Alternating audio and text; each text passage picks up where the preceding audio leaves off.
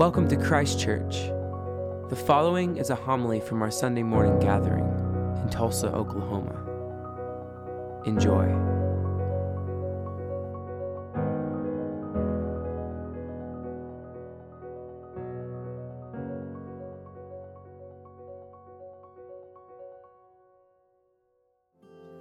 The Holy Gospel of our Lord and Savior, Jesus Christ, according to Luke. Jesus came down with them and stood on a level place with a great crowd of his disciples and a great multitude of people from all Judea, Jerusalem, and the coast of Tyre and Sidon. They had come to hear Jesus and to be healed of their diseases, and those who were troubled with unclean spirits were cured. All in the crowd were trying to touch him, for power came out from him and healed all of them. Jesus looked up at his disciples and said, "Blessed are you who are poor, for yours is the kingdom of God. Blessed are you who are hungry now, for you will be filled. Blessed are you who weep now, for you will laugh. Blessed are you when people hate you, and when they exclude you, revile you, and defame you on account of the Son of Man. Rejoice in that day and leap for joy, for surely your reward is great in heaven. For that is what your ancestors did to the prophets. But woe to you who are rich, for you have received your consolation. Woe to you who are full now, for you will be hungry. Woe to you who are laughing now, for you will mourn and weep. Woe to you when all speak well of you, for that is what our ancestors did to the false prophets." The Gospel of the Lord. Praise you, Lord. May the words of my mouth and the meditations of all our hearts be acceptable in your sight, O Lord, our strength and our Redeemer. Amen. Please be seated. In Acts chapter 17, Paul goes to the city of Athens, and he stood in front of the Areopagus and said, "Athenians, I see how extremely religious you are in every way. For as I went about your city and looked carefully at the objects of your worship, I found among them an altar with the inscription, 'To an unknown God.' What you therefore know as unknown, I proclaim to you." Paul then makes his proclamation about this God that the Athenians are just saying, "Well, we don't know who this God is, but there's an unknown one." And Paul's like, "Let me tell you about him. The God who made the world and everything in it, he is the one who is Lord of heaven and earth. And he does not live in shrines that are made by human hands. Nor is he served by human hands as though he needed anything, since he himself gave all mortal lives and breath in all things. From one ancestor he made all nations to inhabit the whole earth and allotted the times of their existence, the boundaries of the places that they would live. They would search for God, they would grope for him and find him, though he indeed was not far from any one of them. For in him we live and move and have our being, as even some of your own poets say, for we too are his offspring. Since we are God's offsprings, we ought not to think that the deity is like gold or silver or stone or an image that has been formed by the art and imagination of mortals. While God has overlooked the times of human ignorance, now he commands all people to repent, because he has fixed a day of judgment in which the world will be made righteous by one man. And he has given the assurance of this by raising him from the dead." When the Athenians heard this, and they heard of the resurrection of the dead, some said, "I don't think so." Others says, "We'll consider what you have to say about this." Right, it was really the resurrection of the dead that caused the people to really stumble. We know that people don't come back from the dead. This is silly talk that Paul is offering. The prophet Jeremiah in today's reading sort of contrasts human wisdom, right? Our assurance that we know, the assurance that we are convinced, the assurance that we can come to belief by our own energy, our own mind, our own work, and contrasting that with the wisdom of God, of trusting in God.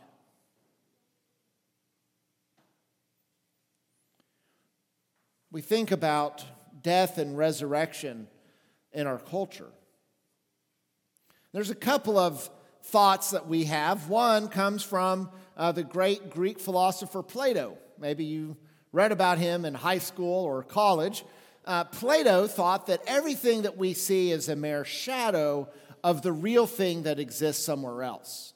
So everything that we see here is just a shadow. It's not real, but there is something in a good place where it really exists.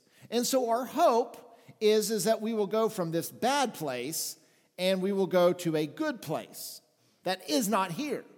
And you think about, a lot of times Christians talk about death and resurrection in this way. Well, at least they're in a better place. As I read the scriptures and I proclaim the creeds, I am reminded that we are told that Jesus Christ created all things, that we are made in the image of God. So how can we call this the bad place? Shouldn't we believe that this is the good place?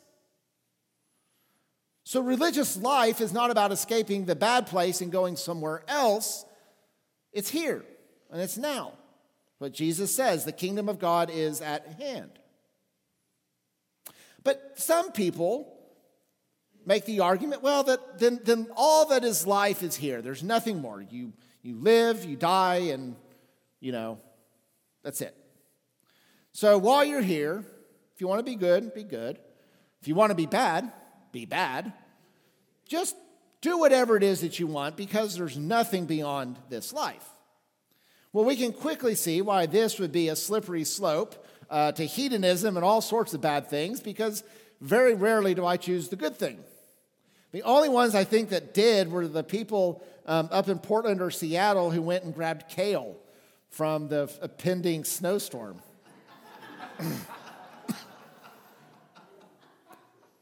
Kale is the last thing I would grab.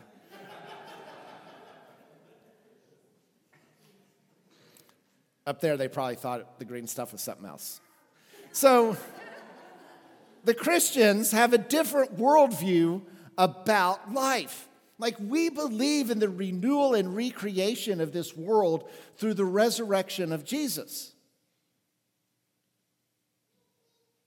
If you think about it, the first church buildings were really nothing more than mausoleums, places where the dead reside. People would gather in these church buildings where their ancestors had been buried, the saints that they loved within their community, and prayed with them, worshiped, proclaimed that Christ is raised from the dead. Much like our columbarium back here, where those who have died or their ashes are placed here in this building, they join us, as do all, in proclaiming that Christ is raised from the dead. That Eucharist is an act of participation, not only with the people who are present in this room, but those who have gone before. My grandpa Connie, who is the namesake for Conrad, is somehow here present, even though I never met the man, but he's my personal hero. And this idea of whether resurrection is real and true is not a small matter. I've given this example before in talking about the resurrection, but it's so good, I'm going to use it again. For those who have seen the Harry Potter movies or read the book, you remember at the end of it, Harry realizes that he is the final Horcrux of Voldemort, the evil one. And Harry realizes that he must die in order for evil to be defeated. And so Harry willingly allows himself to be killed so that he can rise again.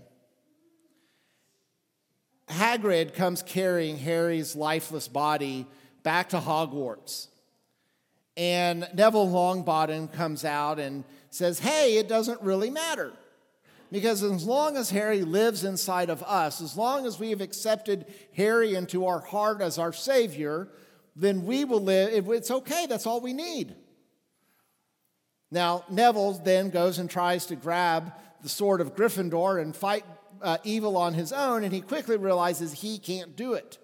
He needed somebody outside of himself. He needed Harry. So Harry jumps out of Hagrid's life, comes back to life, and he defeats Voldemort. Likewise, sin and death is something that has to be overcome or defeated. We hear Paul write this in Romans 5, the wages of sin is death, and through sin, death has come into the world. So in 1 Corinthians 15, which Paul is writing, it is about the undoing of the spiritual catastrophe of sin and death and how we are raised to new life. But it is not something that comes from within us. If you go and you look at the front cover of your bulletin, you see an icon from the Eastern Orthodox Church.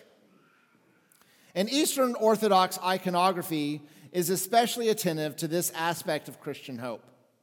Ben Myers writes, in Orthodoxy, the icon of the resurrection portrays a glorified Christ standing over the broken doors of hell.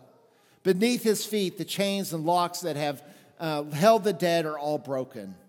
The doors of hell have become unhinged, the grave has been emptied, an old man and an old woman are depicted on either side of Christ. They are Adam and Eve. Christ has seized them by the wrist, raised them up from the shadowy underworld. Jesus descends into hell in this image because that is where the dead have fallen. The 14th century English writer Julian of Norwich says it like this: "For Jesus is all who shall be saved, and all who shall be saved are Jesus." Whether the resurrection happened or not is not a small matter. Comedian Jim Gafkin says, "I need to believe that there's something that can forgive me." That's the crux of it, he says, is that I need to believe that I am not in control. I need to believe that not only am I not in control and that something will forgive me, but that something is on my side. And that's the story we find in Jesus.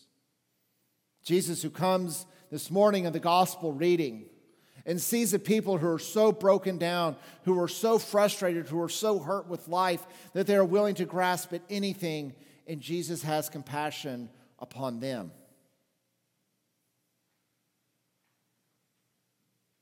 Jesus is the one who saves. Jesus is the one who gives grace.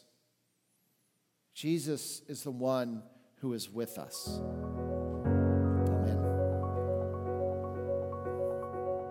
Thank you for listening. For more, go to ChristchurchTulsa.org. And peace be with you.